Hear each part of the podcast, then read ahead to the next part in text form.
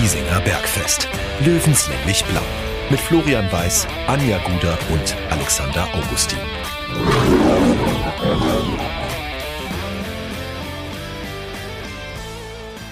Servus und herzlich willkommen. Giesinger Bergfest Löwenstammtisch Episode Nummer 66.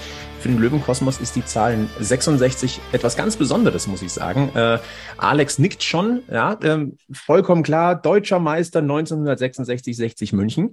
Ähm, aber was wir schon festgestellt haben an diesem Stammtisch, ähm, unsere Folgennummern, die haben oft wirklich ja nicht nur symbolischen Charakter, sondern die passen echt gut zusammen. Denn Jetzt müssen wir aufpassen, dass wir, dass wir in Folge 82 nicht abbrennen. Stimmt. Äh, also Insolvenz in, in Folge 82 machen wir nicht und Lizenzentzug bitte auch nicht. Aber 66 passt ja sehr gut. Wie gesagt, deutscher Meister 1966, 60 München. Ein Vizemeister damals namens Borussia Dortmund.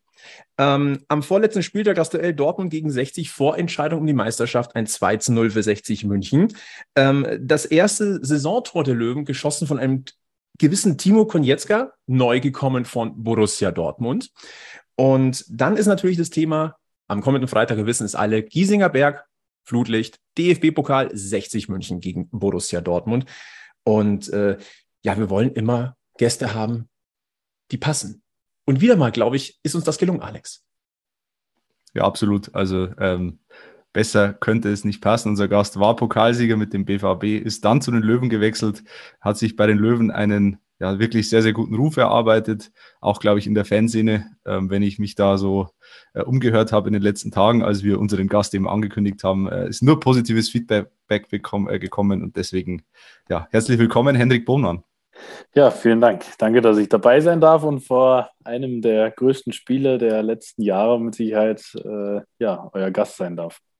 Das ist keine Untertreibung glaube ich. Ja. Also ich, seit dieses losgezogen wurde, ist das ein Thema, das eigentlich immer unterschwellig mit dabei ist. Egal was im Löwenkosmos passiert, immer wieder. Aber hey, Pokalabend gegen Dortmund und im ZDF und, und, und, und, und.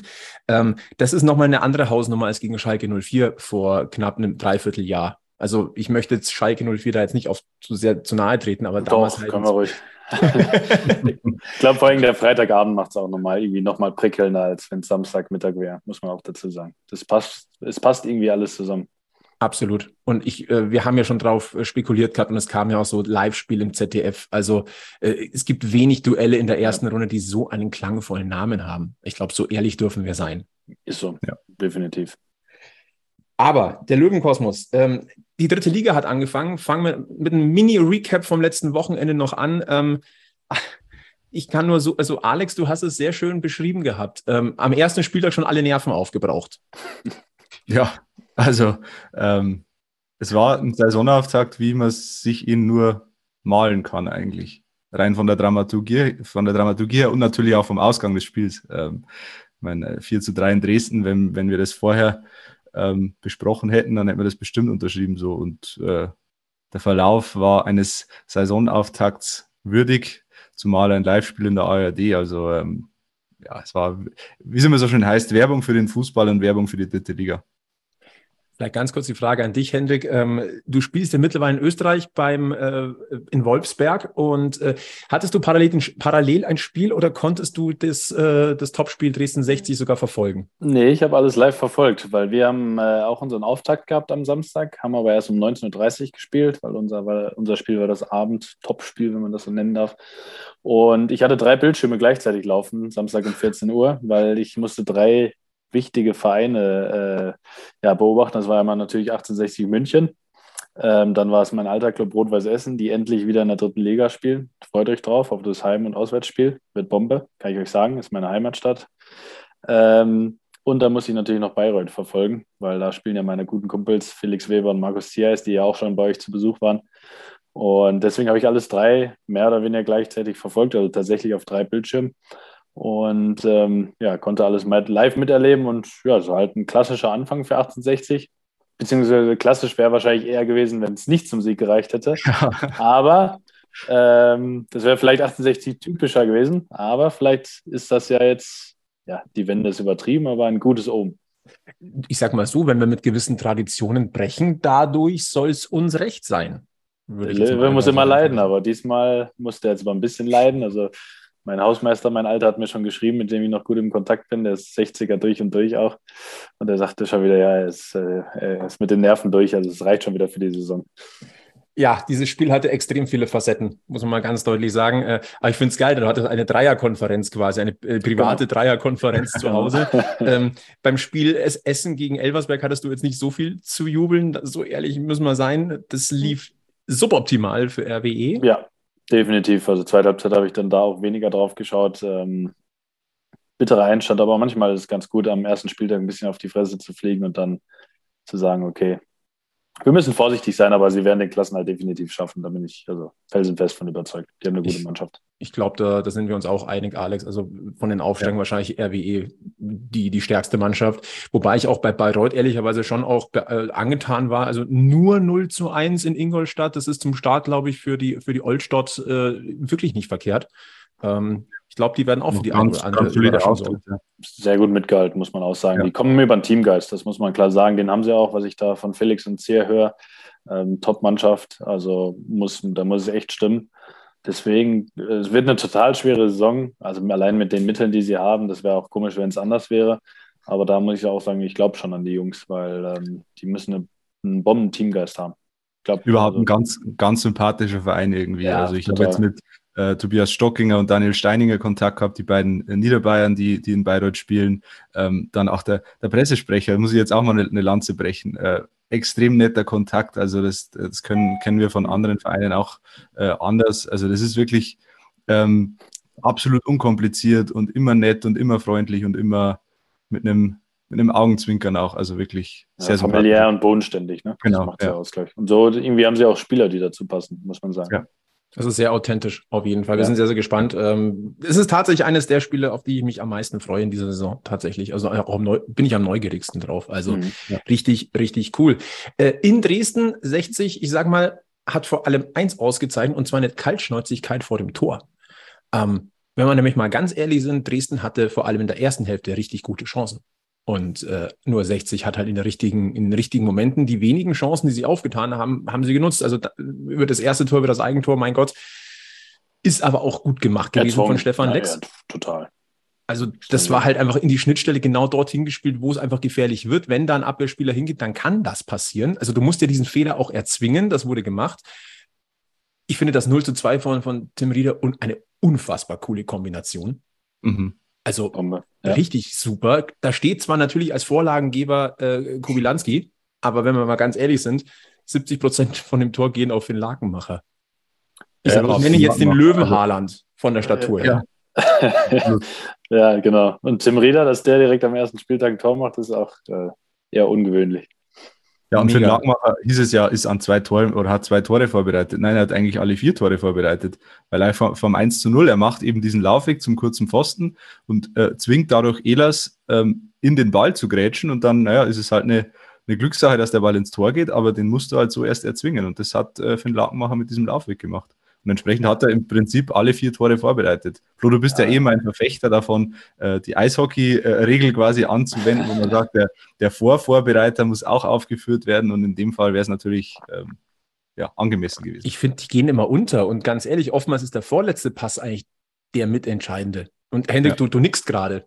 Ja, klar. Ein, also dann hätte ich nämlich auch schon ein paar Torvorlagen. Nein, aber es ist so. Also es kommt immer auf die Situation an, aber man muss ihn da schon auch, auch wirklich nennen. Der hat ein Bombenspiel gemacht für den ersten Spieltag. Er wurde ja auch von manchen irgendwie ein bisschen kritisch gesehen und es hat ja auch für, selbst bei mir für Aufsehen gesorgt, dass äh, Marcel Bär nicht gespielt hat. Habe dann kurz nachgelesen, dass er eben auch noch angeschlagen war. Aber im Endeffekt jetzt mal auf Samstag bezogen, wenn man vier Tore in Dresden schießt, dann hat man schon souverän und nicht souverän, aber verdient gewonnen. Souverän war es am Ende nicht mehr ganz, aber das ist vollkommen egal. Gewonnen ist gewonnen. Ähm, klar, Marco hat auch wieder ein paar Dinger wirklich gut rausgefischt und äh, ja, die, die Jungs über der Stange gehalten. Also war echt ein guter Start und vielleicht ist es auch besser, als wenn man 4-1 oder 4-0 gewinnt nachher, weil äh, wir kennen ja alle 1860, ihr noch besser als ich vielleicht sogar, oder eher länger, würde ich sagen. Ähm, dann wären wir schon wieder deutscher Meister, würde ich sagen. Ne? da hätten wir schon fast wie einen Brasilianer gekauft. Äh, Brasilianer gekauft, äh, Dortmund hätte gar nicht anreisen müssen und äh, der Aufstieg wäre schon durch gewesen. Ja, absolut. Und äh, der Löwenkosmos, er war auch schon wieder am Brodeln und ich habe auch ja. schon die ersten Mails tatsächlich bekommen nach dem 2 zu 4. Das verlieren wir noch. Also, ja, genau, klar. Haben wir alle schon gehabt. Ähm, am Ende steht ein 4 zu 3. Aber lass uns vielleicht über einen Mann reden, dessen Name gerade schon gefallen ist, Marcel Beer. Ähm, der ist noch nicht ganz fit. Man hat auch gemerkt, dass es ihn wurmt, dass er noch nicht ganz fit ist, aber dann kommt er halt einfach mal auf den Platz und macht halt einfach mal einen Doppelpack äh, innerhalb von drei Minuten. Ähm, und zweimal fast, ja, fast identisch. Ne? Also auch extrem schwer zu verteidigen natürlich, aber das musste auch erst mit so einer Wendigkeit und Sicherheit einfach auch machen. Das war einfach zweimal auch richtig gut platziert. Ähm, das ist eine Maschine. Und ähm, ein Thema, was natürlich dann tatsächlich bei uns in unserer WhatsApp-Gruppe sofort auch aufgekommen ist, die Transferperiode läuft ja noch bis Ende August. Und ich sage mal so, ein Torschützenkönig der zweiten Liga, der nicht äh, der dritten Liga, der nicht ganz fit ist und trotzdem am ersten Spieltag einen Doppelpack macht, das bleibt nicht verborgen. Ja. Habe ich noch gar nicht drüber nachgedacht, ja. Wobei Marcel Bär hat ja nach dem, äh, ich glaube, nach dem letzten Saisonspiel gegen Dortmund 2 äh, ja gesagt, es müsste ein unmoralisches Angebot kommen, damit er überhaupt überlegen würde, von 60 wegzugehen. Die Frage natürlich, was ist ein unmoralisches Angebot? Ähm, ja, für ihn oder für den Verein, ne? Ja. Ja, aber ich. Also, der ja, Verein hat ja in der Hand, er hat Vertrag, ne? Also. Eben. Und er hat jetzt ein Interview gegeben, ich glaube in der AZ, ähm, oder zumindest hat die ihn zitiert, äh, wo er auch jetzt äh, ja, hat man zwischen den Zeilen schon lesen können, dass er plant, bei 60 zu bleiben. Also die, die Sorge ist eher theoretisch. Und wenn man genau hingeguckt hat, vor allem nach dem ersten von seinen beiden Treffern, Laufweg Richtung Kurve, Zeichen ja. auf, auf das Löwenwappen und hier hindeuten, von wegen ja. auf dem Boden, ähm, das ist mein Platz quasi. Ja. Und ich finde, das hat schon eine gewisse Symbolkraft. Also man kann immer viel hineininterpretieren, ja. braucht man nicht über diskutieren. Aber ich schätze Marcel B. als so authentisch ein, dass es für ihn schon auch eine Bedeutung hat, wenn er sowas wirklich zeigt. Das ist jetzt eigentlich klassisch im Fußball. Ich würde auch sagen, dass er definitiv bleibt. Also wie gesagt, bei mir kam der Gedanke gar nicht. Aber eins muss man auch sagen, im Fußball sage niemals nie. Ähm, wie gesagt, wenn es unmoralisch ist für beide Seiten, weiß man nie, was passiert, aber im Moment ja. halte ich das für eher unrealistisch und glaube jetzt auch nicht dran. Es war ein Top-Start für ihn, wichtig auch direkt an die alte Saison anzuknüpfen, ohne eine Laderhemmung zu starten, weil er natürlich schon viel Gewicht auf seinen Schultern, wenn man Torschützenkönig wurde, muss man direkt auch wieder abliefern, das ist einfach so. Ähm, das ist ihm geglückt, aber gehen wir mal ganz stark davon aus, da muss schon ganz viel passieren, dass das noch eintritt. Also ich gehe, der wird, bleib, der wird bleiben, lege ich mich eigentlich fest.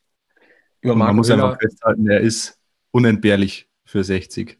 Liebe Grüße an Sebastian Heinrich, unseren Hörer, der uns das Wortspiel zukommen hat lassen. Aber so ist es halt. Also genau, das trifft es auf den Punkt. Ja. Es gab also beim, beim äh, Stand von 0 zu 2 haben wir den Vorschlag übrigens noch bekommen, äh, Easy Reader, also Easy Rider, Easy Reader. Das, aber so easy war es halt dann am Ende doch nicht. Wir uns auch den heben wir uns auf. in dieser Saison bestimmt nochmal, dass wir den raushauen können. Da bin ich mhm. mir ziemlich sicher. Der ist auf alle Fälle auf Wiedervorlage gelegt.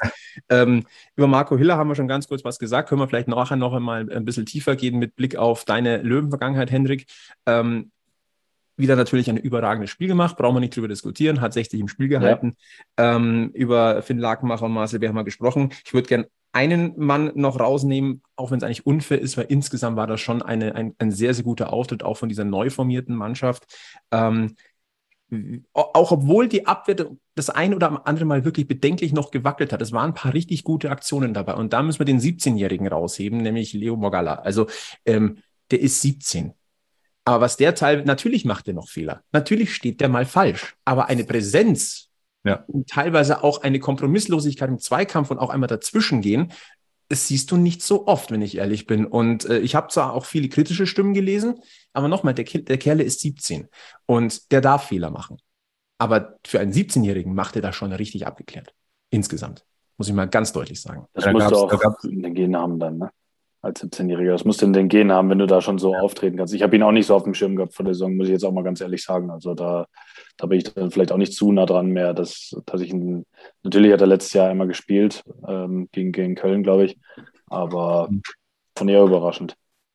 Er hatte schon starke Auftritte in der letzten Saison, aber in der Vorbereitung hat eigentlich wenig darauf hingedeutet, dass er jetzt äh, von Anfang an spielen würde im ersten Spiel. Aber es gab diese eine Szene, wo er an der eigenen Torauslinie einen Abstoß rausholt in einem Zweikampf und dann kommt Marco Hiller auf ihn zu und, und feiert ihn quasi für, diese, für diesen Einsatz. Also es war ja, symbolisch irgendwie für, für den Auftritt von Leo Magala. Er hat natürlich beim, beim 1 zu 3 war es, das Zwischenzeitliche hat er natürlich ein bisschen schlecht ausgeschaut, muss man sagen, aber ähm, das sind, äh, das kann man einem, einem 17-Jährigen schon zugestehen.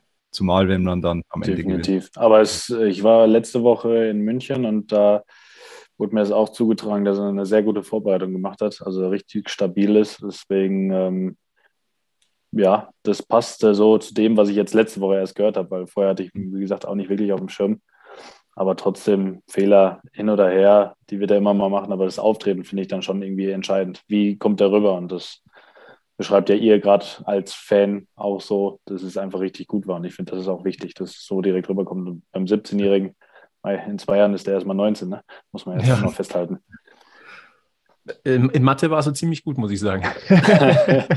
Na, also als 19-Jähriger ist man brutal jung, wenn man mit 17 dann schon ja. in Dresden ja. spielen kann, vor fast ausverkauften oder ausverkauften Haus, besteht, natürlich auch einen Fehler macht, aber am Ende dazu beiträgt, dass äh, die Mannschaft da auswärts gewinnt muss ich schon sagen, Chapeau.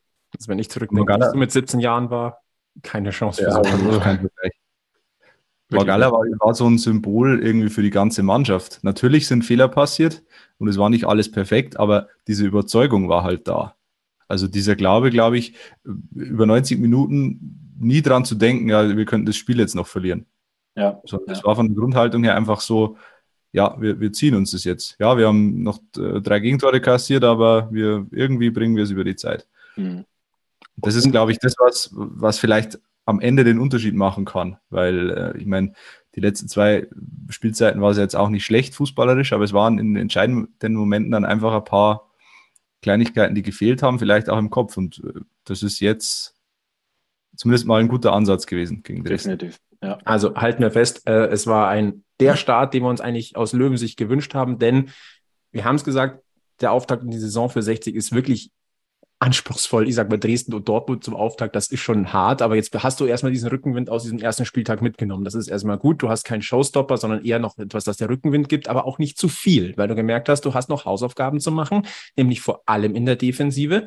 Aber Fakt ist, es ist wichtig, diese drei Punkte gleich mal zu haben. Und es war ein Statement. In Dresden musst du erstmal gewinnen. Und dass Dresden mit unter der Top-Favorit ist, darüber, denke ich, brauchen wir nicht zu diskutieren. Zwei Fakten noch dazu, zu diesem Spiel. Und dann gucken wir voraus. Ähm, es war das erste Mal seit 2007, dass 60 ein Auftaktspiel mit mehr als vier Toren absolviert hat und auch gewonnen hat. Also damals ein 6 zu 2 in Augsburg, ah, in der zweiten oh ja. Liga noch. Äh, Antonio damals, Di Salvo, Antonio Di Salvo damals mit einem Dreierpack und Berghand Göktan mit einem Wembley-Tor, das keines war. Ähm, so ehrlich darf man jetzt sein. Im Nachgang ist es wurscht. Und das Zweite ist, äh, der, der, Sohn eines Ex-Löwen hat jetzt mehr Tore geschossen für 60 als äh, sein Sohn. Denn äh, der Herr Elas, der das Eigentor gemacht hat, dessen Vater hat ja mal für 60 München gespielt und hat da aber kein Tor geschossen. Tja, Ey, kramt aber auch Sachen raus. Muss man auch shoutouten, shoutouten, wie man so schön sagt im äh, Podcast, an Philipp Ilsemann bei äh, Twitter. Der Datenlöwe. Der diesen, also, Fakt, der diesen Fakt ja. rausgekramt hat. Ja, das ist gut. Aber stark. Also ja, Chapeau, definitiv. das musst du erstmal so äh, auf dem Schirm haben. Richtig, richtig gut. Ähm, Kleines Ergebnis-Update, falls es irgendjemand noch nicht mitbekommen hat. Heute Abend, am, wir nehmen ja Dienstagabend auf, äh, vor knapp einer halben Stunde ist das Toto-Pokalspiel Rödelmeier gegen 60 München zu Ende gegangen. 7 zu 0 am Ende für 60. Äh, fünffach Torschütze Miris Genderovic. Richtig mhm. stark. Äh, und auch zwei gute Nachrichten. Äh, Daniel Wein mit seinem Pflichtspiel-Comeback ganz, ganz wichtig, hat auch eine extrem bittere Zeit hinter sich und wir waren uns ja immer einig, Daniel war eigentlich eine, ja, so ein, so ein wichtiges Puzzlestück, das dir einfach so Stabilität im, ja. äh, im Spiel ähm, geben kann. Ich habe ihn immer gerne verglichen, so ein bisschen Sami Khedira von 60 München Marke 2014. Unauffällig, aber wenn er fehlt, tut's richtig weh. Ja. Henrik, du grinst? Ja, ist so. Also, was halt viele nicht sehen, weil es nicht so auffällig ist, der ist halt schon noch eine Pressing-Maschine. Also, dann haben wir mal gesagt, der gewinnt, äh, verliert fast keinen Zweikampf. Also, ähm, spielt dann einen, oftmals einen etwas einfacheren, aber immer sauberen Ball äh, zu seinem Mitspieler und das ist halt wichtig. Diesen Ballverteiler brauchst du auf der 6. Mai, das sieht nicht immer so schön aus, aber dafür bringt es Sicherheit und Stabilität. Und äh, ja, Daniel, also wie gesagt, normalerweise gehört er in die erste Elf immer und hat sich da auch immer bewiesen und das zeigt ja schon seine Qualität.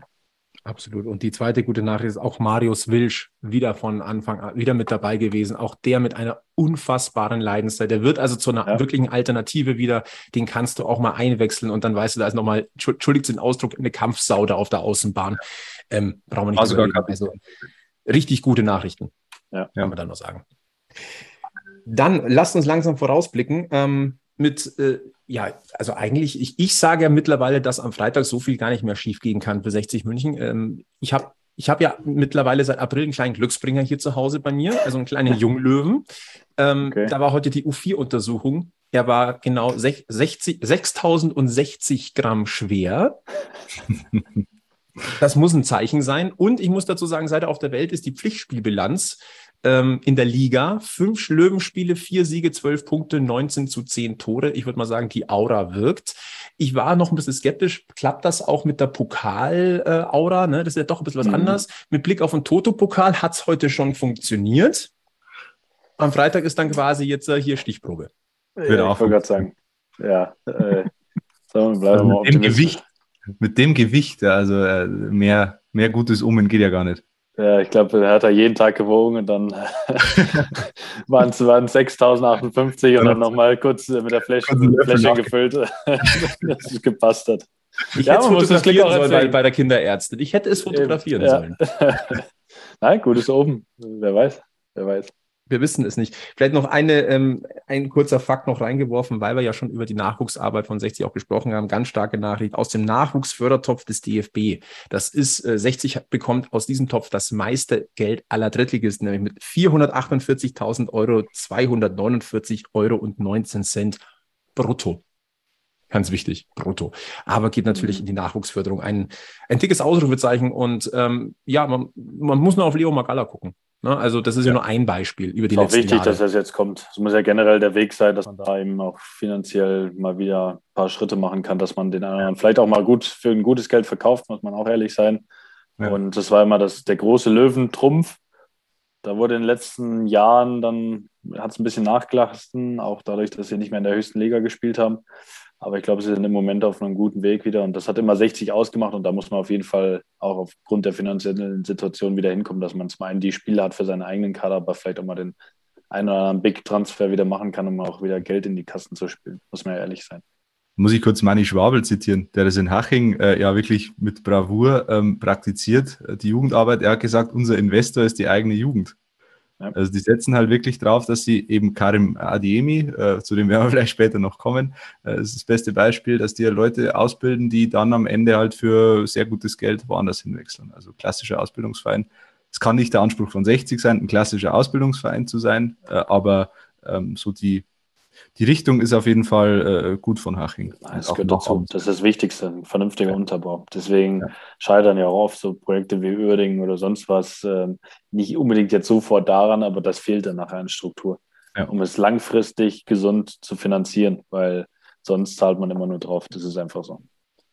Absolut. Lasst uns vorausblicken. Freitagabend, Giesingshöhen, 60 Dortmund. Äh, Dortmund eigentlich auch ein Verein, der ja, ich sage mal, auch durchaus über die letzten Jahre äh, auch damit geglänzt hat, äh, in Anführungszeichen noch unbekanntere Spieler zu holen, das Potenzial aber sofort zu erkennen, sie zu fördern, sie zu Leistungsträgern zu machen. Und ich habe jetzt keine Zahlen rausgesucht, aber was da einfach auch an Transfererlösen noch reingekommen ist, das, mhm. das nötigt einem wirklich schon Respekt ab, was Michael Zorg über die letzten Jahre gemacht hat. Und äh, man hat zwar jetzt in dieser Saison quasi schon ein bisschen sich ja, ich will nicht sagen, komplett anderen Weg eingeschlagen, aber zumindest mal nicht nur junge, talentierte Spieler geholt, sondern zum Beispiel mit einem Sebastian Aller ähm, auch einen schon erfahrenen. Äh, wir haben es letzte Woche schon gesagt, aber auch an dieser Stelle gute Besserung. Hoffentlich ja. klappt da alles und äh, es wird alles gut. Diese Diagnose, das ist noch, na, ne, also können wir nur das Beste wünschen.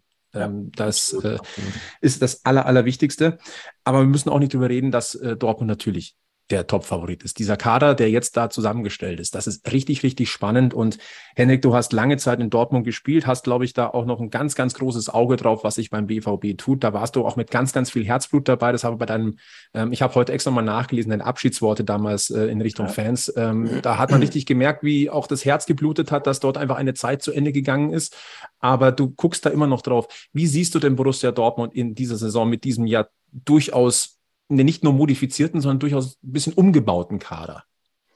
Ja, im Moment schaue ich äh, richtig glücklich auf Dortmund, weil ich natürlich immer noch ein schwarz-gelbes Herz habe. Ähm, ich bin ins Stadion gegangen, seit ich vier Jahre alt bin mit meinem Großvater und wie gesagt, durfte dann auch spielen. Ähm, das, was für euch 60 ist, war für mich oder ist für mich Borussia Dortmund. Ähm, und wir haben die letzten Saison schon gelitten, muss man ehrlich sein. Also wie gesagt, mein, viele meiner Freunde, mein Umkreis, mein Großvater vor allem, ja, 80 Prozent unserer Gespräche gehen über Dortmund, nicht weil wir uns nichts anderes zu erzählen haben, sondern es ist einfach das Spannendste der Welt für uns, äh, muss man so klar sagen. Oder die schönste Neben der Sache oder schönste Nebensache der Welt. Ähm, und jetzt bin ich, so wie meine Freunde und mein Opa auch, total begeistert und wir sind in einer völligen Euphorie. Die wurde jetzt gedämpft durch die Geschichte von Sebastian Aller. Ich will es jetzt auch gar nicht schon wieder auf brökeln oder auf Bröseln. Ähm, tut total weh, weil es endlich mal ein Transfer auch war, den sich alle Fans gewünscht haben, einen gestandenen Spieler zu holen, der vielleicht sogar in seinen letzten Top-Top-Jahren ist. Aber es war ganz klar eine Kampfansage für die ganze Liga, für Bayern München. Äh, bei allem Respekt Bayern gegenüber und es muss alles passen, aber es war eine Kampfansage oder es ist eine Kampfansage. Dazu Niklas Süle, ähm, der jetzt auch kein Top-Talent oder junges Top-Talent mehr ist. Schlotterbeck ist ein Talent, aber hat im Pokalfinale schon gezeigt, was er kann. Also der ist, äh, also der ist überragend, der Junge. Ist ja begeistert, diese Transfers begeistern, weil Mentalität auch geholt wird. Ganz schlimmes Wort, hasse ich selber, aber muss ich trotzdem in den Mund nehmen jetzt gerade, weil das halt irgendwie doch gefehlt hat letztes Jahr, weil der Kader war trotzdem einer der besten, die Dortmund je hatte, eigentlich von den Namen her. Und dann natürlich Edin Terzic dazu. Für uns Borussen, ihr könnt das nachempfinden als Löwen, ist sowas einfach geil. So wie mit Daniel Birovka es für euch mit Sicherheit auch geil war. Und da steht man dann einfach noch mehr hinter. Ich glaube, der hat auch noch mehr Puffer. Natürlich dadurch, dass er auch schon eine erfolgreiche Zeit hatte. Und diese Kombination äh, löst also eine Explosion aus. Und ich glaube auch, dass das Dortmunder Stadion endlich mal wieder lauter wird, als es oder so wie es früher war, weil das hat auch ein Stück weit nachgelassen, weil es einfach nicht mehr so begeisternd war. Mhm. Bei all der Leidenschaft, die man für den Verein hat. Sie sind gerade noch nicht eingespielt, das zeigen die Testspielergebnisse, die interessieren mich aber nicht und interessieren eigentlich, sollten auch keinen Fan interessieren. Heißt trotzdem, am Freitag wird es, glaube ich, schwierig, weil sie eben noch nicht so eingespielt sind, weil der Schock noch durch Sebastian Aller da ist, der Top-Stürmer fehlt. Trotzdem mit Blick auf die Saison, geil, ich freue mich drauf, wird spannend. Das heißt, am Freitag läuft auf alle Fälle im Hause Bohnmann äh, dieses Spiel. Es wäre jetzt eine fiese Frage, wenn ich sage, wem drückst du die Daumen? Ähm, ist eine fiese Frage, klar. Also Herz ist schwarz-gelb, da braucht man jetzt auch nichts vormachen. Ähm, so sehr ich die Löwen in meinem Herzen trage und in meinem, wie ich euch gerade schon gezeigt habe, in meinem Wohnzimmer auch trage oder hängen habe, ähm, eine große Verbundenheit habe, wäre es jetzt, äh, nur weil ich hier im Podcast sitze, lächerlich, wenn ich sagen würde, hey, äh, die Löwen haben jetzt mein Herz erobert und Dortmund ist weg, so ungefähr. Nein, Dortmund, wie gesagt, seit ich denken kann, ist mein Verein. Ähm, dazu stehe ich.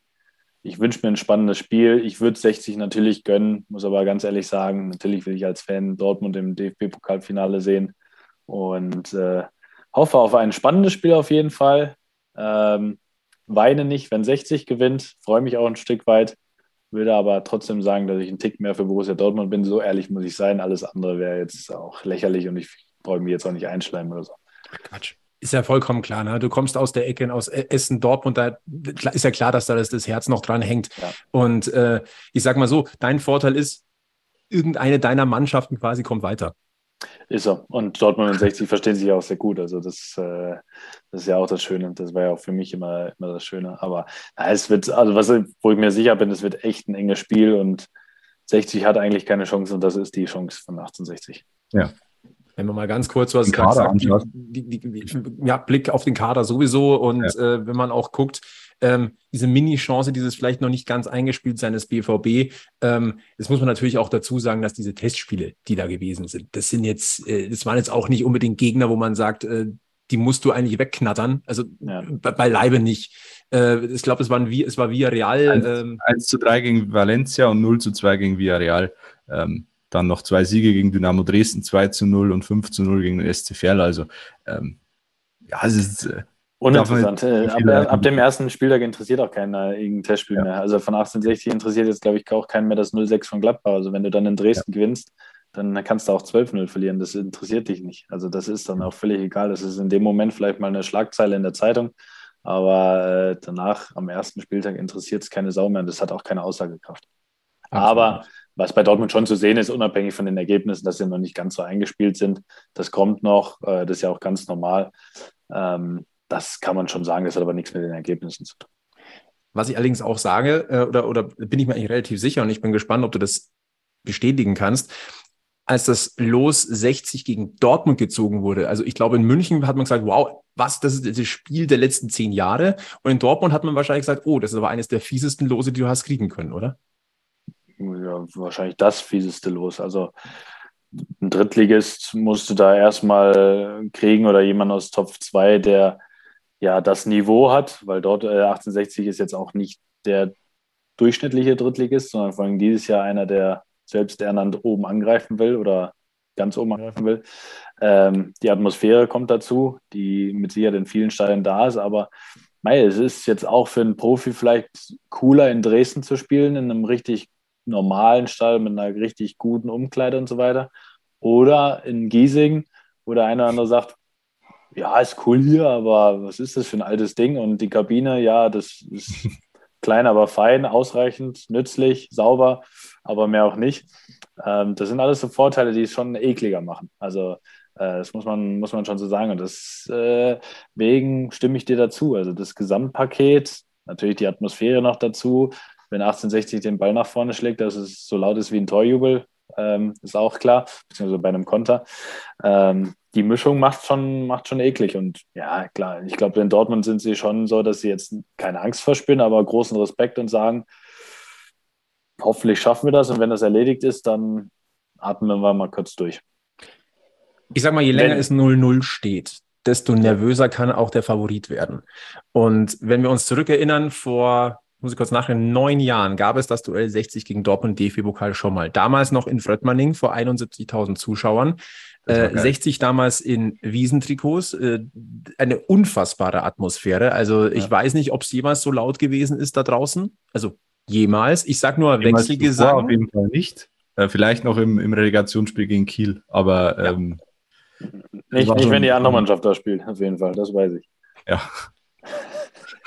und es war eines der intensivsten Spiele, ähm, die man sich noch hat vorstellen können. Ich glaube, jeder, der das Spiel damals erlebt hat, übrigens damals auch live äh, im, im, Free TV, ähm, 60 hat den damaligen Jahr Champions League Finalisten in die Verlängerung gezwungen. Äh, erst in der 105. und 107. Minute sind die Tore gefallen durch Pierre-Emerick Aubameyang und Henrik Mkhitaryan. Äh, Aubameyang übrigens per Elfmeter auch, also da musste er erst einen Elfmeter herhalten.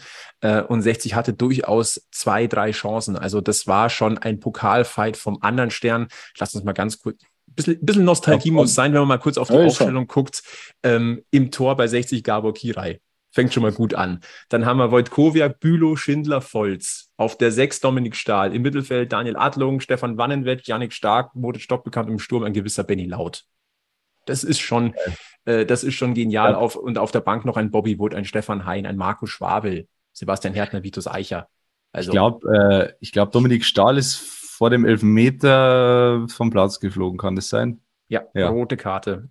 Das ja, war natürlich dann auch noch fies. Und bei, äh, bei Borussia Dortmund mit Schlengerek im Tor, auf der Bank Roman Weidenfeller, aber dann auch hinten Erik Durm, Mats Hummels, äh, Kevin Großkreuz auf dem Platz, ein gewisser Nuri Sahin, Sven Bender. Äh, müssen wir auch nicht, über, über den können wir auch noch gleich was sagen. Äh, Hendrik Mkhitaryan, Marco Reusel, Robert Lewandowski, Jakub Laschikowski. Also, geile Mannschaft. Ah, geile es ist schon irre. Es ist schon echt irre. Ich glaube, das war in meinem ersten Dortmund-Jahr tatsächlich. Müsste es gewesen sein. Wahnsinn. Einfach nur Wahnsinn. Das war die Saison 2012, 13, oder? Saison 2012, 2013. Es war, das da, ja, war, es war 13, 14 sogar, äh, 24. September 2013. Es war 13, 14, das war meine erste Saison, genau. Da kam Aubameyang erst neu und Mikitarian, glaube ich, auch. Was für ein Spiel damals. Und Sven Benner ist eigentlich ein guter, auch ein le leichter Brückenschlag, denn das ZDF, haben wir schon gesagt, überträgt live und äh, seit dem heutigen Dienstag ist auch klar, in welcher Kombination. Am Mikrofon ja eine ja, ich sag mal, eine der Stimmen äh, des ZDF, Bela Reti, äh, Sven Bender, auch als Experte mit dabei. Und Stefan Schneider, der ehemalige Löwenstadionsprecher, wird auch äh, dort äh, zu sehen und zu hören sein. Also das Who is Who da, äh, schickt das ZDF quasi ja. dorthin. Ich wollte sagen, das passt, passt zu dem Spiel. Jetzt hätte ich mir so einen schönen Gag äh, zurechtgelegt und du hast es mit deiner Anmoderation quasi schon zunichte gemacht. Ich wollte eigentlich sagen, eine der markantesten Stimmen des deutschen Fußballs und Bellareti. Aber Na gut. würde ich unterschreiben. Das würde ich auf jeden Fall unterschreiben. Ich entschuldige also, mich. Ich entschuldige mich in aller Form. Ja, aber es ist eine gute Kombination, muss ich sagen. Also Sven Bender, bin gespannt, wie er auftritt. Er ist ja nicht der größte Lautsprecher immer. Aber ich muss sagen, er hat einen ganz, ganz trockenen Humor und also ein unfassbar witziger Mensch. Kann, kann er sein. Ich bin letztes Mal über einen Besuch von ihm bei Hannes Ringelstetter gestoßen im bayerischen Fernsehen. Da war irgendwann letztes Jahr im Herbst mhm. und das war auch sowas von sympathisch, Sven Bender. Ja. Also so, so locker und so lustig und so auch ein bisschen selbstironisch. Also wirklich äh, top, der, top. Der haut mal Sprüche aus dem Nichts raus und das war also wirklich, das ganz, aber von ihm, von ihm erwartest du es nicht. Also ja. unfassbar Mensch. Einer, auch muss ich sagen, größten Persönlichkeiten, die ich so kennengelernt habe der immer mit angepackt hat nach dem Training, immer die Bälle mit eingepackt hat. Ähm, das erwähne ich immer, wenn ich jetzt hier nochmal selbst in Wolfsberg äh, noch mit bei den Bällen anpacke, während alle Spieler, die, sag ich mal, älter als 23 sind, schon auf dem, in, die, in die Kabine marschieren nach dem Training direkt. Ich packe immer mit an und nehme irgendwas mit, weil ich war auch mal jung und es ist kacke, wenn du alles alleine und selber machen musst. Und da denke ich immer, oder wenn jemand so sagt, sage ich auch immer, Sven Bender hat immer mit angepackt, jedes Training. Egal wann, egal wie, der ist nie ohne irgendwas reingegangen. Und, und Sven Bender vor allem auch jemand, wo du immer gemerkt hast, der hat nie verborgen, wo er herkommt, dass er ein Bayer ist, Nein. dass er aus der Löwenjugend kommt. Das, das, war auch immer, das hat er auch immer ganz offen transportiert und wir hätten uns natürlich gefreut. Es gab ja natürlich die Gespräche, dass er nach München zurückkommt mit seinem, mit seinem Bruder Lars. Äh, die Gespräche waren weit gediegen und wir haben halt, wir haben schon drüber gesprochen, wenn halt der DFB anklopft und sagt, hey, ihr habt die Chance bei uns Co-Trainer bei den Nationalmannschaften zu sein, äh, könnt ihr eure Trainerscheine machen. Das ist eine Chance, die musst du annehmen. Und, ja, und aufgeschoben ist nicht aufgehoben. Nein, vor allem auch Sprungbrett. Du bist dann da im Kosmos unterwegs. Von da aus kommst du ganz schnell auch nochmal woanders hin. Das muss man einfach so sagen. Das ist halt die große Institution, die viele auch kritisch sehen. Mit Sicherheit auch in dieser Runde sind, ist der eine oder andere dabei, der sie kritisch sieht. Ähm, ähm, nein, aber wie gesagt, authentischer Kerl. Also brutal authentisch. Er ist auch wirklich in Wirklichkeit so, wie er rüberkommt. Da würde mich tatsächlich interessieren, um auch die Brücke zu schlagen ähm, zu deiner Löwenzeit. Du warst ja lange Zeit beim BVB, äh, vor allem natürlich in der zweiten Mannschaft. Ähm, du hast es geschafft als zum dritten Torhüter. Es hat zum Profi-Einsatz nicht gelangt, aber ähm, du hast in deinem Abschiedspost dir ganz stolz geschrieben, dein dein Fernziel war zumindest mal auf das Mannschaftsfoto auch zu kommen der ersten Mannschaft. Das, das hast du erreicht. Ähm, du hast wahrscheinlich auch regelmäßig dann äh, mit Sven Bender trainiert. Es kam dann zum Wechsel nach München. Hast du dir auch bei Sven Bender mal so ein, zwei Infos abgeholt? Wie tickt der Löwenkosmos? Äh, wie, wie wird das da, wenn ich dorthin gehe? Beim äh, Sven Bender eher weniger in der Zeit, sondern mehr der Kontakt war halt Julian Weigel. Das war mein bester Kumpel ähm, bei Dortmund und über ihn kam mir überhaupt der Kontakt. Ich war auf Mallorca. Ich weiß noch ganz genau, ich war nämlich gerade joggen ähm, vom Strand zurück zu unserer Finca. War mit meinem klassischen Jungsurlaub und ähm, da haben wir telefoniert und ähm, über 1860 München gesprochen. Und ich habe ihm eigentlich immer gesagt, okay, wenn jemand Torwart braucht und du was hörst, ne, sag Bescheid. Und ähm, ich wusste, dass er bei Daniel Birovka zum Essen äh, eingeladen war, zum Abendessen, einen Tag vorher. Und da habe ich ihn mal gefragt, wie es da ausschaut, auch auf der Torhüter-Position. Ich hatte noch ein Jahr Vertrag in Dortmund, aber es war klar, ich war auch raus aus dieser U23-Regel.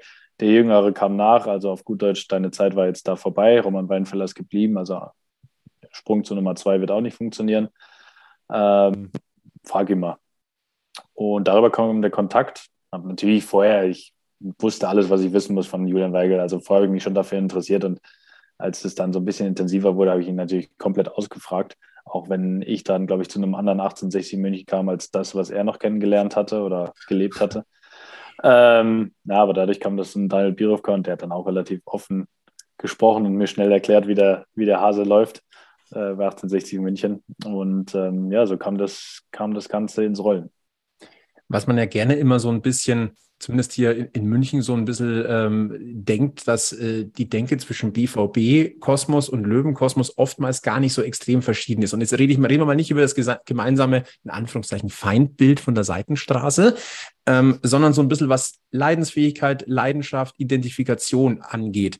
Ähm, kannst du das bestätigen? Auf jeden Fall, weil ich habe ja noch die schlechten Jahre mitgemacht. Wie gesagt, es ging 1999 los, dass ich ins Stadion mitgegangen bin mit meinem Opa. 2002 haben wir die Meisterschaft gefeiert und dann ging es erstmal brutal bergab. Wie gesagt, mit der Fast-Insolvenz ohne Fatzke wären wir jetzt, äh, ja, weiß nicht, wo wir jetzt wären, aber nicht, nicht der größte Konkurrent von Bayern München und dauerhaft in der Champions League. ähm, sondern hätten vielleicht auch wirklich so abrutschen können wie 1860 München. Das muss man ganz klar so sagen. Ähm, der den Verein gerettet, dem der damals die ja, dubiosen Geschäfte aufgedeckt hat. Ja, und dann war immer der Kampf um den Klassenerhalt. Da war mal ein 13., 14., 12. Tabellenplatz äh, drin und wir waren im Stadion. Und äh, ich weiß noch ganz genau, da waren Siege auch mehr wert als heute, muss man klar so sagen, weil egal welches Spiel, wenn man gewonnen hat, das war, ich bin nach Hause gekommen und dachte mir, okay, als hätten wir die Meisterschaft gewonnen. Ähm, da mussten wir schon extrem leiden, weil der Fußball auch nicht schön war. Äh, man musste Spieler holen, die einfach ja nicht so gut waren. Und ähm, wir haben den Klassen halt immer geschafft, äh, aber wir haben schon extrem gelitten, mein Opa und ich, wenn da mal wieder irgendwie so ein Kackspiel war und man zu Hause vor 80.000 mal eben nicht gewonnen hat. Deswegen ja, aber jetzt wurde es natürlich auch in den letzten Jahren immer besser, immer erfolgreicher. Das heißt, man fängt schon wieder fast an, diese Zeiten zu vergessen und verbindet jetzt Borussia Dortmund heutzutage nur noch damit, boah, das größte Problem ist eigentlich, wenn man nicht Zweiter wird, äh, mhm. sondern nur Dritter oder nur Vierter weil die Champions League erreicht man ja trotzdem irgendwie auch immer. Ähm, deswegen, und auf die Frage zurückzukommen, ja. Ähm, und das würde ich gerne 1860 auch wünschen, dass sie mal wieder, in welchem Rahmen auch immer, lasst uns jetzt bitte nicht über die Champions League sprechen, aber äh, in fünf bis zehn Jahren mal wieder in einer Region sind, wo er sagt, okay, hey, wir, wir sind in der zweiten Liga, wir sind vielleicht sogar in der ersten Liga haben eine Saison, die einfach richtig cool ist, wo wir nicht äh, unter den letzten drei regelmäßig stehen und haben hier mal wieder so eine solide Wirtschaft und, und, und. Also das würde ich wünschen, aber klar, also wir in Dortmund haben total gelitten, haben aber auch einen totalen Aufstieg mitgemacht und das war halt total geil und das will ich halt allen 60 Fans auch wünschen, weil, äh, wünschen, weil ich weiß, wie sehr sie leiden. Also dafür habe ich genug in meinem Umfeld. Ich finde es überhaupt interessant, äh, wie schlecht die Stimmung rund um den BVB war in den letzten Jahren. Also zumindest als Außenstehender, so wenn man so in den Medien verfolgt. Ähm, ich glaube, es ist die, die erfolgreichste Ära des Vereins, so die letzten zehn, zwölf Jahre. Ähm, und trotzdem war in den letzten Jahren immer so eine latente schlechte Laune da. Also ja, wieder, wieder äh, vom FC Bayern abgehängt und wieder nur Vizemeister und wieder nur Champions League Viertelfinale und so. Also ich fand das teilweise schon echt bemerkenswert, wie man so erfolgreich und trotzdem so schlecht ja, gelaunt sein kann. Also der Anspruch wächst natürlich. Es gibt auch immer mehr Fans, auch mehr Borussia-Fans, vielleicht nicht mehr die, die ganz eingefleischten sind. Aber das Problem war eher auch bei den Eingefleischten dann ähm, nicht der Tabellenplatz oder ein Sieg zu wenig oder dass man nicht Meister wurde, sondern ähm, ja, wie gesagt, ich hasse den Begriff Mentalität, aber es trifft halt in den letzten ein, zwei Jahren wirklich so ein bisschen zu, dass man sagt, man hat nicht das Gefühl, dass die Spieler sich zerreißen auf dem Platz. Man mhm. gewinnt ein Spiel 3-0 souverän und am nächsten Tag hat man wieder Probleme gegen FC Augsburg. Warum? ich bin selber Fußballer, man kann immer einen schlechten Tag haben. Aber man hat wirklich das Gefühl gehabt, die zerreißen sich nicht für den BVB und die Trainer haben es nicht hinbekommen, dass sie sich zerreißen. Und deswegen gerade diese Euphorie, Edin Tercic, da hat man das Gefühl, der zerreißt sich selber gerade auf der Trainerbank. Und das will man ja als Fan bin lang genug in dem Kosmos und weiß, dass da noch ganz viel anderes dazu gehört. Und trotzdem bin ich da irgendwie wieder Fan und denke mir gerade, ja, Scheuklappen auf und denke mir einfach nur, boah, ist das geil, wir haben wieder eine Euphorie, wir können Meister werden.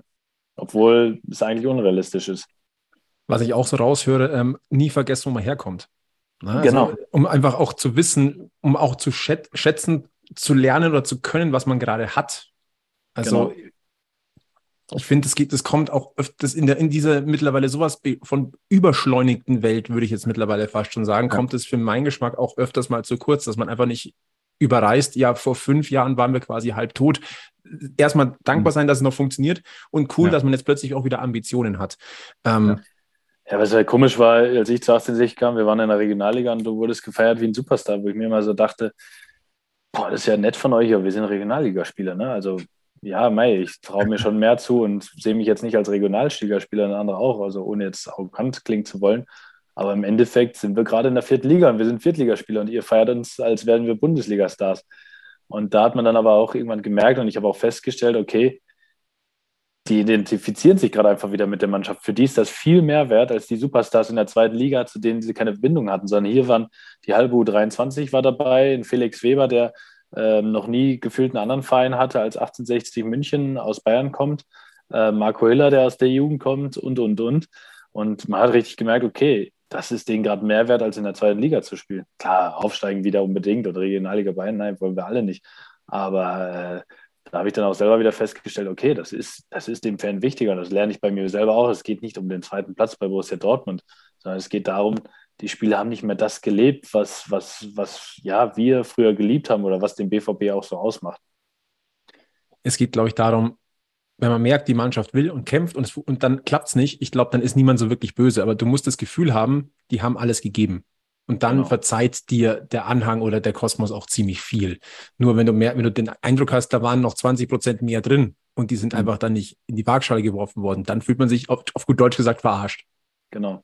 Ja, so war es ja bei 60 auch. Also in der dritten Liga im ersten Jahr haben wir auch lange um Klassenerhalt gekämpft und dann immer wieder mal verloren, ist ja ganz normal. Aber dann kamen immer die Fans und sagten, ja, dann waren so kurz, der Münchner ist ja so ein, so ein Grantler, würde ich immer sagen, oder hat mein Opa mal gesagt, immer erstmal negativ, aber im Endeffekt immer trotzdem unterstützend und trotzdem irgendwie so das Gefühl, ihr seid die Geilsten und äh, wir stehen komplett hinter euch. Wo ich mir auch immer so dachte, warum seid ihr so positiv die ganze Zeit? Warum seid ihr so nett? Warum äh, sagt ihr immer noch, glaubt so fest an uns? Aber da, da, hast du richtig gemerkt, das ist halt dieses Eingefleischte. So, boah, enttäuscht, kurz sauer, vielleicht auch mal ein kurzes Schimpfwort, was jetzt nicht bös gemeint ist.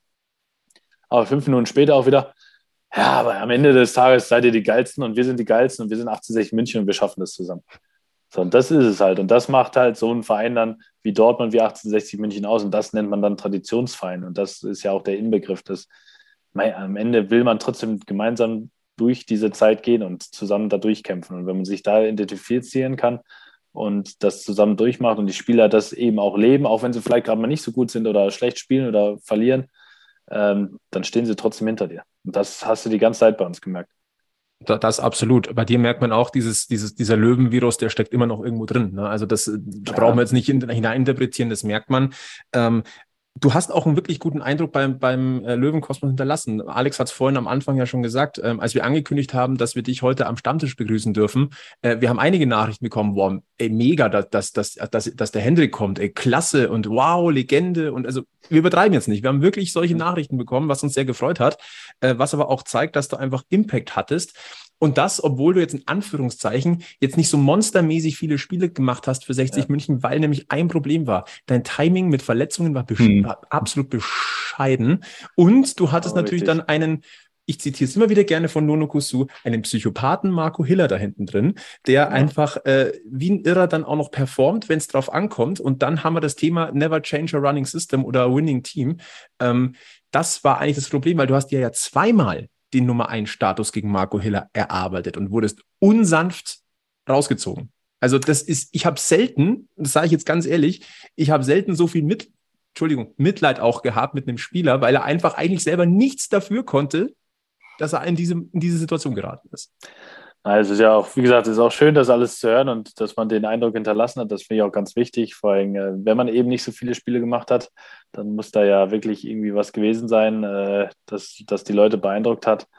Und wie gesagt, ich habe das ja auch gelebt, den Verein gelebt. Marco und ich hatten einen klasse Konkurrenzkampf. Äh, ich kam damals zu 60, leider auch schon verletzt, ähm, sollte dann unbedingt spielen. Marco hat es aber gut gemacht. Ich behaupte auch, dass ich ihn besser gemacht habe durch meine Anwesenheit weil er einfach noch mehr performen musste. Mit Sicherheit sich das eine oder andere bei mir abgucken konnte. Andererseits genauso ich, aber auch bei ihm. Also gilt genauso. Ähm, auf der Linie war er schon immer und ist, also das ist Erstliganiveau, äh, muss man klar so sagen. Da auch im Klassen besser als ich nochmal. Und ähm, ja, klar, habe ich mit dem Nummer 1 Status erkämpft, dann äh, aber eben verletzt. Ich will jetzt auch gar nicht zu sehr darauf eingehen. Und dann war er da und hat dann abgeliefert, beide Male. Mhm. Und am Ende des Tages sage ich auch, auch wenn es mir selber wehtat und ich natürlich gerne äh, länger bei den Löwen gewesen wäre und diesen Weg mitgegangen wäre und da die Nummer eins wäre und, und so weiter. Äh, ja, ist es jetzt, klingt zwar ein bisschen doof, aber ist, glaube ich, eigentlich ganz gut so, dass es so gekommen ist, weil Marco ist Löwe durch und durch.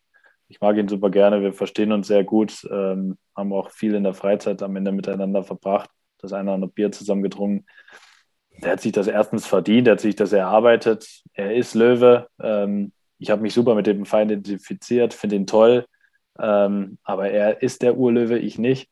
Und deswegen ist es die definitiv coolere Geschichte, dass er da geblieben ist, dass er die Nummer eins ist. Er hat sich verdient. Er spielt jedes Mal eine Bombensaison. Ähm, am Ende des Tages alles gut so gekommen, wie es ist. Ich muss den einen Umzug dadurch machen in letzter Zeit. Mache ich auch nicht so gerne, lebt nicht mehr in der schönsten Stadt Deutschlands. Das tut mir auch weh. Stelle ich immer fest, wenn ich jetzt zu Besuch bin. Ähm, ja, aber für mich ist auch gut. Ich habe viel Lebenserfahrung gesammelt, durfte in der zweiten Liga spielen, spiele jetzt hier sogar international, was ich selber glauben, glauben kann. Ähm, ja, aber größten Respekt an Marco Hiller, den hatte ich immer, den habe ich. Er hat sich toll entwickelt, entwickelt sich gefühlt immer noch weiter. Hat sich das einfach verdient, muss man so klar sagen. Ich glaube, es ist auch wieder so ein klassischer Fall von, ähm, du hast gerade gesagt, gesunder Konkurrenzkampf mit ganz viel Respekt. Da gab es nie irgendwie böse Töne oder irgendwie Kampfansagen oder sonst irgendwas. Ähm, das war einfach ein fairer Zweikampf. Ähm, du hattest, du hast deine Chancen gehabt, du hattest dann Pech mit den Verletzungen, kein Thema.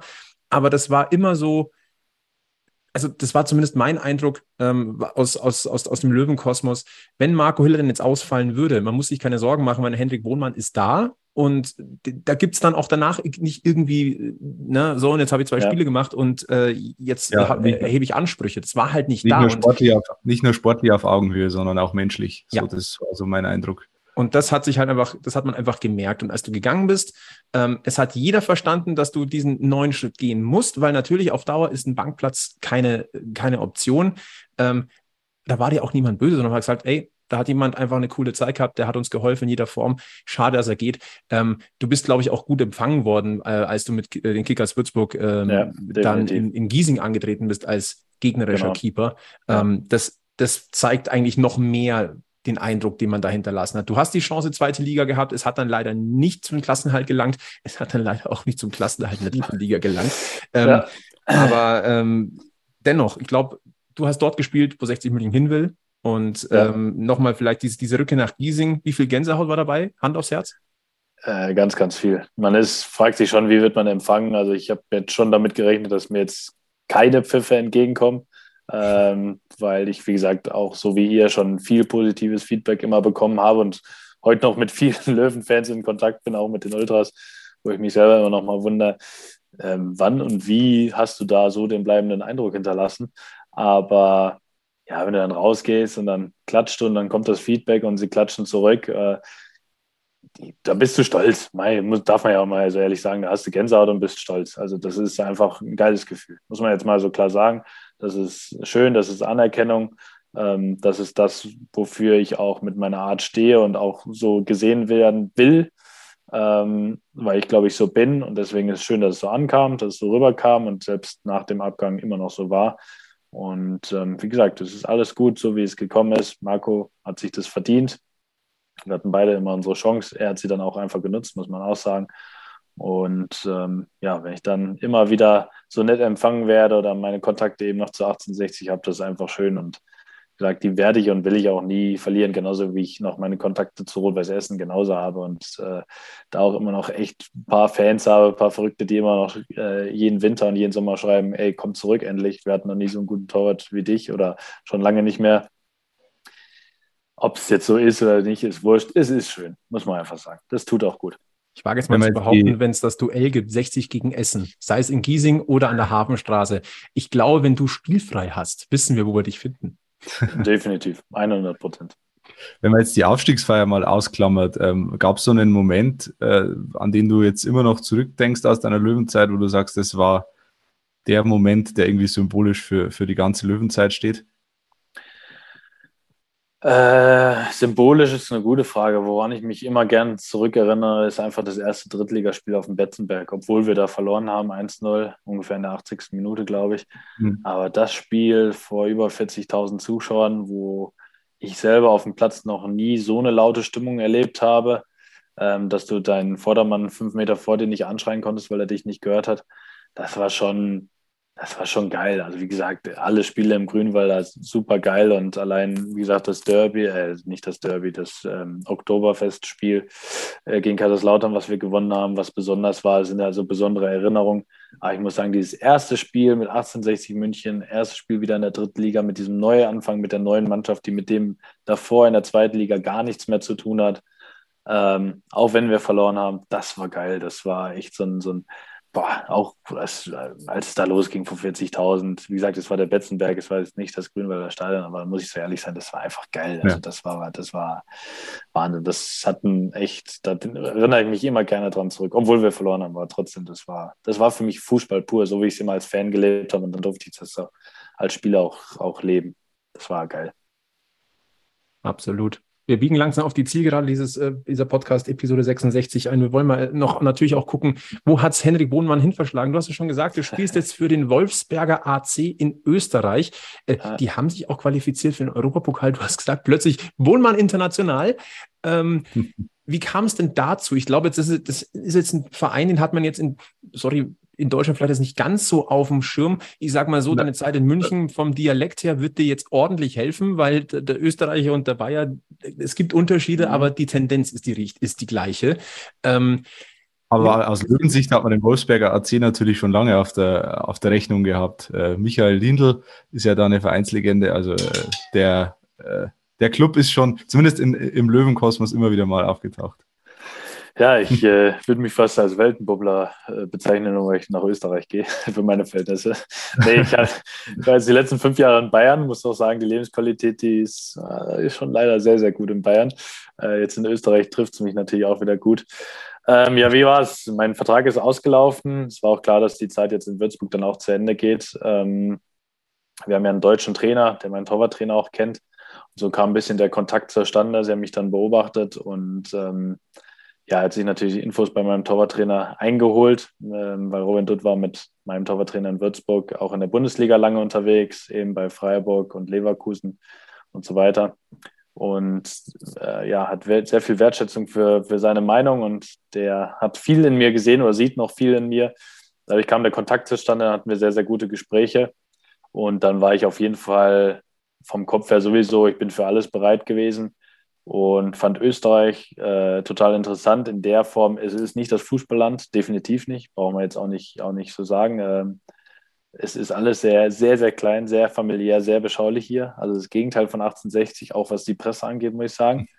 Äh, was seine Vor- und Nachteile hat. Natürlich lebe ich den Fußball, ihr wisst, wie ich ihn lebe, das habe ich jetzt auch oft genug hier erklärt.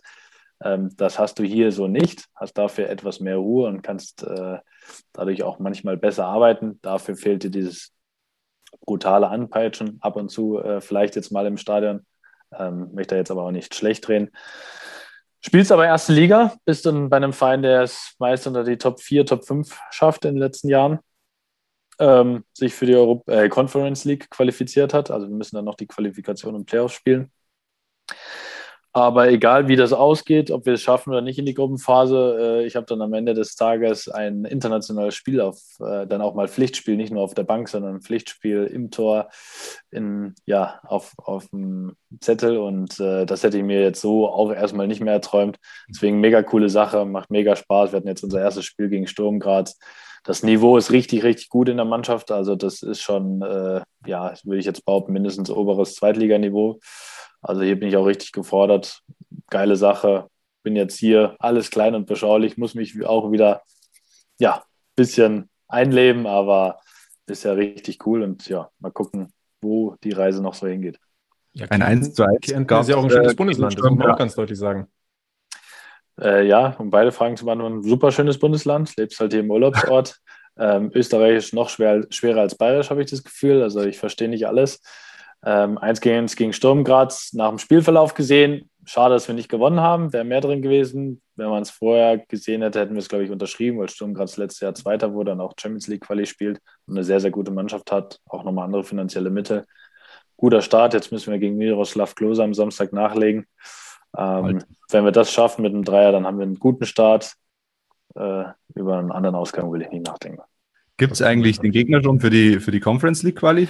Die spielen am Donnerstag. Äh, das ist entweder eine Mannschaft aus Serbien oder eine Mannschaft aus Malta. Beide Namen werde ich jetzt weder aussprechen können, noch äh, werdet ihr die kennen, muss ich ehrlicherweise sagen.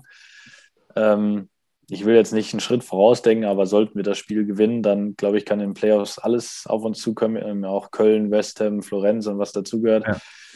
Dann würde man erst die Gruppenphase erreichen also es würde noch oder wird noch ein sehr, sehr harter Weg, wenn wir es schaffen würden in die Gruppenphase. Das ist natürlich unser Ziel. Das ist eine Riesensache, aber dann spielen wir auch bis Mitte November nur englische Wochen. Aber hm. was willst du als Fußballer mehr? Dafür habt ihr ja dann ein bisschen frei. Genau. ein bisschen länger. Genau. Vielleicht die letzte Frage mit Blick auf deine neue Aufgabe in Wolfsberg. Was ist das Saisonziel? Was ist realistisch? Was glaubst du? Ähm, erste Ziel ist, unter die Top 6 zu kommen, weil ja dann die äh, Tabelle hier halbiert wird. Ist ja ein bisschen komplizierter, das System. Dann unter den ersten sechs nochmal Hin- und Rückspiel spielen. Und dann, ich glaube, das darf ich so sagen. Im Namen des Vereins ist definitiv unser Ziel, wieder sich international zu qualifizieren. Das ist äh, nicht leicht, aber das ist unser Ziel. Ähm, kein Muss, aber das Ziel. Ähm, dazu musst du eigentlich schon unter die ersten vier kommen. Fünfter Platz könnte auch reichen. Gibt es ein paar Szenarien noch, aber unter die ersten vier. Ganz schwierige Aufgabe, aber ist das Wunschziel, sagen wir mal so.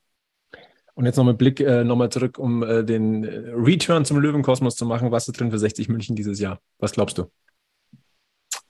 Warum sollte ich jetzt den Verantwortlichen oder allen Löwen widersprechen, dass der Aufstieg äh, möglich ist? Also es wird ja schon als Muss, nicht nur bei den Fans, sondern auch innerhalb äh, von gesprochen, ähm, so wie ich es jetzt gelesen und gehört habe. Dritte Liga, unberechenbar, total schwer. Letztes Jahr, wenn ich das in der Presse verfolgt habe, seid ihr achtmal aufgestiegen und achtmal habt ihr den Aufstieg schon verspielt, also auch schon am zwölften Spieltag. Typisch 1860 gehört dazu, sonst wäre es ja auch nicht 1860, sonst wäre es ja auch langweilig. Ähm, sonst wird es auch nicht so Spaß machen. Ähm, aber Ruhe bewahren, lange dabei bleiben, egal ob der Start jetzt gut wird weiterhin oder schlecht wird. Und es wird irgendwann schlechte Phasen geben, dranbleiben. Ich glaube, bis zum Ende werden sie auf jeden Fall oben mitspielen. Und wenn man sich die Transferpolitik anschaut, muss man schon sagen, dass dieses Jahr alles drin ist. Ganz klar. Und jetzt die entscheidende Frage, glaube ich. Wie geht es aus am Freitag und wieso gewinnt 60? ähm, ich bin jetzt ganz diplomatisch und sage, es geht in die Verlängerung, mehr aber nicht. Okay. Und dann ist alles möglich. Und dann ist alles möglich. Und äh, was für 60 spricht, ist ganz klar. Äh, es ist Pokal. Der Pokal hat seine eigenen Gesetze. Grünwalder Stadion, Flutlicht. Dortmund ist noch nicht ganz eingespielt. Und letztes Jahr haben sie gezeigt, wie Pokal geht. Deswegen wird es, glaube ich, echt ein spannendes Spiel. Und einen Punkt würde ich tatsächlich jetzt zum Abschluss noch kurz reinschmeißen, was du gerade gesagt hast. Ruhe tut, würde dem Löwenkosmos gut tun. Das, da darf sich jeder angesprochen fühlen. Das ist nicht nur der Verein, das sind auch, äh, das ist auch Fans, egal welches Alter, welche, welche Richtung, äh, teilweise auch äh, gewisse Bericht, Berichterstattung insgesamt, ein bisschen mehr Ruhe ja. würde dem Ganzen wirklich gut tun. Und ich glaube, glaub, das ist vielleicht etwas, was man vielleicht ja. über dem Ganzen hier nochmal drüber hängen. Vor allem Berichterstattung. Ruhe, Ruhe ähm, ja.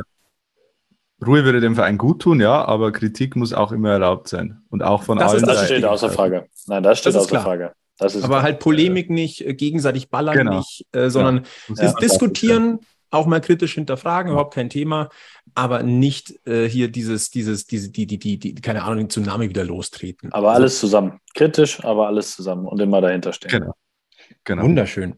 Äh, Hendrik, ich würde dir gerne noch die Chance geben, so als äh, Ende dieses, ja, wir sind ein bisschen mehr in die Verlängerung gegangen, aber wenn Spaß macht am Stammtisch, bleibt man halt ein bisschen sitzen. Ähm, hast du noch irgendwas, was du dem Löwenkosmos mitteilen möchtest? Das ist eigentlich die Gelegenheit jetzt. Ja, auch wenn es sich schrecklich anhört, weil es jeder macht, aber ich möchte schon trotzdem meinen Dank ausrichten für ja das, was ihr mir übermittelt habt, was ich auch teilweise noch an Nachrichten bekomme, dass man, dass da einfach so eine Wertschätzung da ist, ähm, wir sind Fußballprofis, aber ich sage euch trotzdem, das tut dem menschlichen Herz wirklich gut und man hört es einfach gerne und es tut mir gut. Äh, es macht einfach Spaß und es ist schön, wenn man so eine Wertschätzung bekommt. Vielen, vielen Dank dafür. Ansonsten kann ich nur sagen, aus Dortmunder Sicht dranbleiben, treu bleiben, das macht ihr sowieso, kritisch bleiben. Grantler seid ihr sowieso, aber ich weiß ganz genau, es wird demnächst bergauf gehen und äh, es wird auch wieder zurück in die zweite Liga gehen. Was dann kommt, wird man sehen. Aber 60 ist auf dem richtigen Weg. Ich glaube, das kann man die letzten Monate definitiv beobachten. Deswegen treu bleiben. Zufrieden ist man nie als 60-Fan, aber weiter leiden und dann wird irgendwann wieder Licht am Tunnel sein gibt keine schöneren Schlussworte für diesen Stammtisch Nummer 66. Hendrik, ich sage ganz herzliches Dankeschön, dass du dich an diesen Stammtisch gesetzt hast, so ein bisschen in alte Zeiten eingetaucht bist äh, und mit uns so ein bisschen hinterfragt hast, was da, da auf äh, uns zukommt beim Duell 60 gegen BVB. Hat richtig Spaß gemacht. Ich danke dir ganz herzlich. Alex, Vielen natürlich Dank. an dich auch ein Dankeschön. Liebe Grüße an Anja, ja, die normalerweise hier auch immer sitzt, aber noch im Urlaub bald wohlverdient, überhaupt kein Thema. Ähm, wir müssen sie nur irgendwann wieder einfangen und an diesen Stammtisch bringen, aber kriegen wir Wieder Eingliederung. Ja. Ganz genau. Nein, wir verbleiben natürlich mit den besten weiß-blauen Grüßen. Äh, abonniert diesen Podcast, lasst gerne ein Like da, 5-Sterne-Bewertung, wo es geht. Facebook, Twitter, Instagram, ihr wisst das alles. Ansonsten freuen wir uns auf eine tolle Pokalschlacht, ähm, bleiben natürlich weiterhin am Ball und ansonsten äh, geben wir euch wie immer drei Tipps. Bleibt gesundheitlich negativ, bleibt mental positiv und bleibt vor allem eins. Löwenslang, weiß, blau. Bis zum nächsten Mal beim Giesinger Bergfest. Servus.